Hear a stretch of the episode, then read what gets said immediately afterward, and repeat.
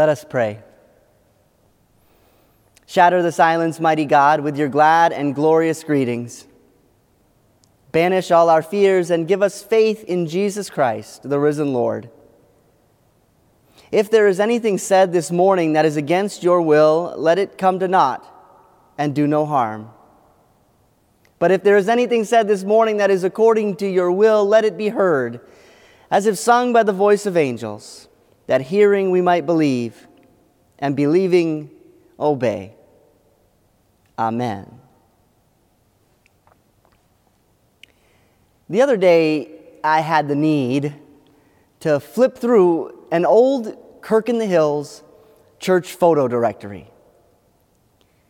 I was trying to put a name to a face. You know what a photo directory is, right? That lightweight book full of all of our pictures. People outside of the church kind of make fun of those church directories, you know? We're all sitting there in front of the same weird backdrop, all trying to smile. And I'm not going to lie, it was really fun to look some of you up. Let's just say I found some interesting facial hair choices from some of our gentlemen. This is the trouble for sitting for pictures like this, isn't it? We're subjecting ourselves to some future eyes, wondering what they will make of us and our wardrobe choices. And is there a more crippling question than, what do they make of me? It's a question for our employers. What do they make of me? Do they make enough of me to keep me around? It's a question for our friends and family. What do they make of my decisions? It's a question for our neighbors. What do they make of our stuff? To be free from that tyranny, the tyranny of impressions and correlations and comparisons, to be free from that tyranny that's so often self imposed, what would that look like? How would that feel? Can you imagine being able to let that go? That question what will they, what do they make of us? There's a story about how Gandhi went off to an important meeting with British royalty and he arrived wearing his usual rags, which were the typical attire of India's poor. And on the way, a news reporter stopped him and, noting his clothing, said, Why didn't you wear more clothes knowing that you were going to meet the king? And Gandhi said to him with a smile, I knew he would have enough clothes for the both of us. I wonder what the royals made of Gandhi. I wonder if Gandhi cared even one iota what the royals made of him. I bet he cared. I bet he cared about as much as Jairus cared what the crowd made of him. Jairus, from today's scripture passage, Frederick Buechner describes the scene. He says he was a synagogue official of some kind, whatever exactly that means. But Jairus was an important man anyway, which is possibly why the crowd gave way enough to let him through. But he doesn't behave like an important man, though. He behaves like a desperate man, a man close to hysteria, with fear, grief, horror, God knows what. And the reason is that his daughter is on the point of death. Jairus says that she is on the point of death my daughter. Only he doesn't say my daughter, he says my little daughter. So, what does Jairus, even as an important man, what does he care what the crowd makes of him? His little daughter, his little daughter is dying. And because she is, he's freed from that tyranny caring what they make of him. Jairus is there to get through, even hysterically, to this man, Jesus, a man that some say is like no other man. What does he care what the crowd makes of him? Would you have cared what the crowd made of you? Would you have? No. Well, then the most interesting thing happened. You see, all throughout the gospel, Jesus is coming around telling people to follow him. And they do.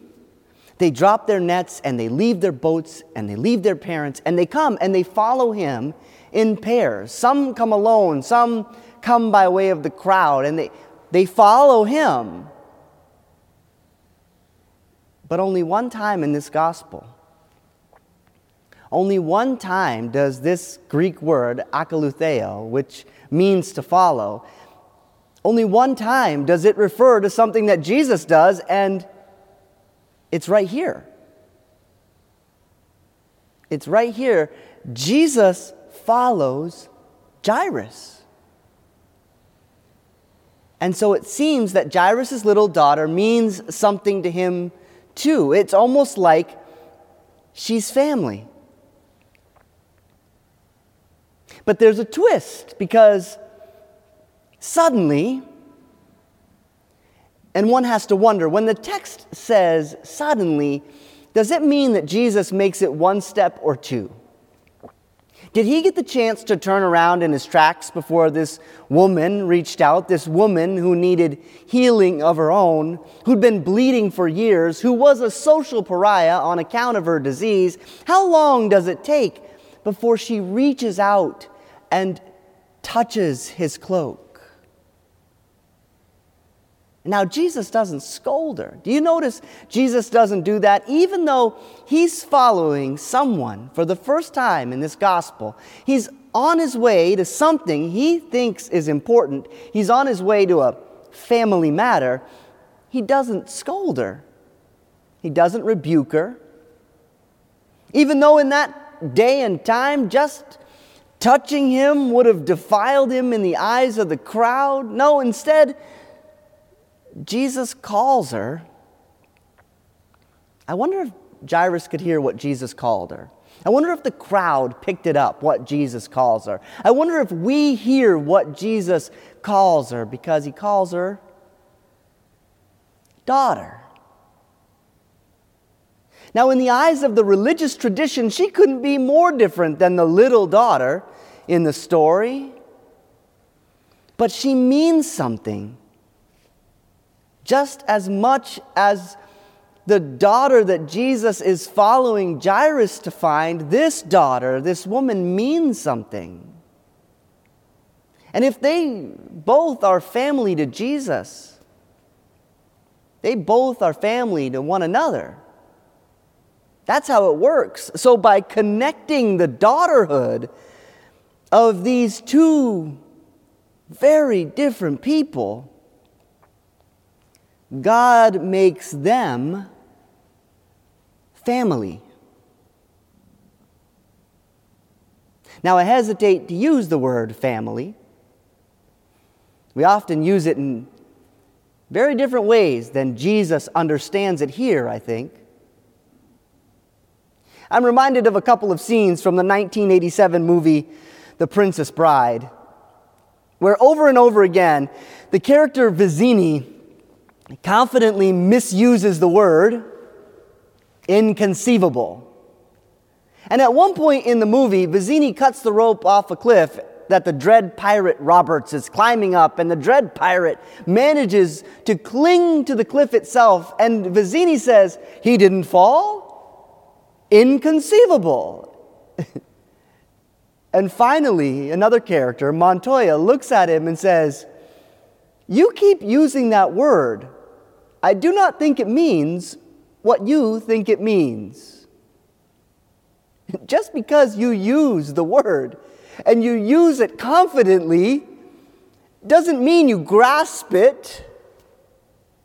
Daughter, son, mother, father, nana, grandpa, niece, nephew, auntie, uncle, family. It is, it is as if This story about Jesus has him saying to us, You keep on using those words. I do not think they mean what you think they mean. Lillian Daniel tells this story about a woman in her church who suffered a stroke, and she's gradually recovering her ability to speak. And the last thing to come back to her were people's names. The church people would go and visit her, and she would speak to them in ways where it was clear that she knew exactly who they were, but she just couldn't say their names. So she would pull out the church photo directory. And when someone from the church would go and visit to see the woman whose speech was failing her, she waved that sacred photo directory at them as if to say that she does not know their names, but she knows they are related. Suddenly, suddenly, it doesn't matter that she can't speak a name because God makes them family. There was one week in my ministry when the headmaster of a local Christian school near my church gave me a call. He said, Nate, I assume you have heard the news. I said, No. He said, I have to tell you that there was a shooting at the courthouse this morning, and one of the women shot was married to a member of your church. He was right. The husband, John, was a member. In the photo directory, even. But I hadn't seen him in a while. As soon as I hung up with the headmaster, I called John, and as you might imagine, he was still in shock. And do you know what he told me? Do you know what he said? He said, I know I've been adrift from the church for a while, but I wonder if you would still do the service. And then I was shocked to think that he might think that I would say no as if his name and face had faded from the directory. Suddenly, it doesn't matter how adrift from the church we are because God makes us family. We've been through a lot together in the last year. And I believe as we come back, we're going to come back as a more mature body of faith and as we grow in maturity as a church, we will realize that the photo directory that God has printed for us, the one that He wants us to be waving around, it is about a mile thick and has more and different names and faces in it than we ever knew we will realize that Jesus is not interested in the way that we draw lines between the church community and the greater community, the good ones and the troublemakers. We will realize that there's no real difference between members and non members when the time comes to access our compassion. We will realize that there's no such thing as our kids and outside kids or Kirk Tudor kids or accent Pontiac kids. Suddenly, none of that matters because God has made us all family. God makes us family. Family. Maybe not in the sense of the word that we've confidently meant it, but in the sense of the word that God means it. I hope that we might let that be the lens through which we see one another, the lens through which we see people who confuse us, the lens through which we see people we disagree with, the people that believe very differently than we do on any number of issues. It's got to be our starting point. It has to be the lens through which we see ourselves. the lens through which we see ourselves, because no matter how little they make of you, they can never make any less of you than they made that woman in our scripture passage. It doesn't matter what everyone else makes of you. Because what did Jesus call her? Daughter. Daughter and sons, all are we. Each and every one of us, well off or just getting by, soaring or trudging, online or in person, doing our best to love and live, every single one of us, with a picture in the photo directory. God has made us family. Amen.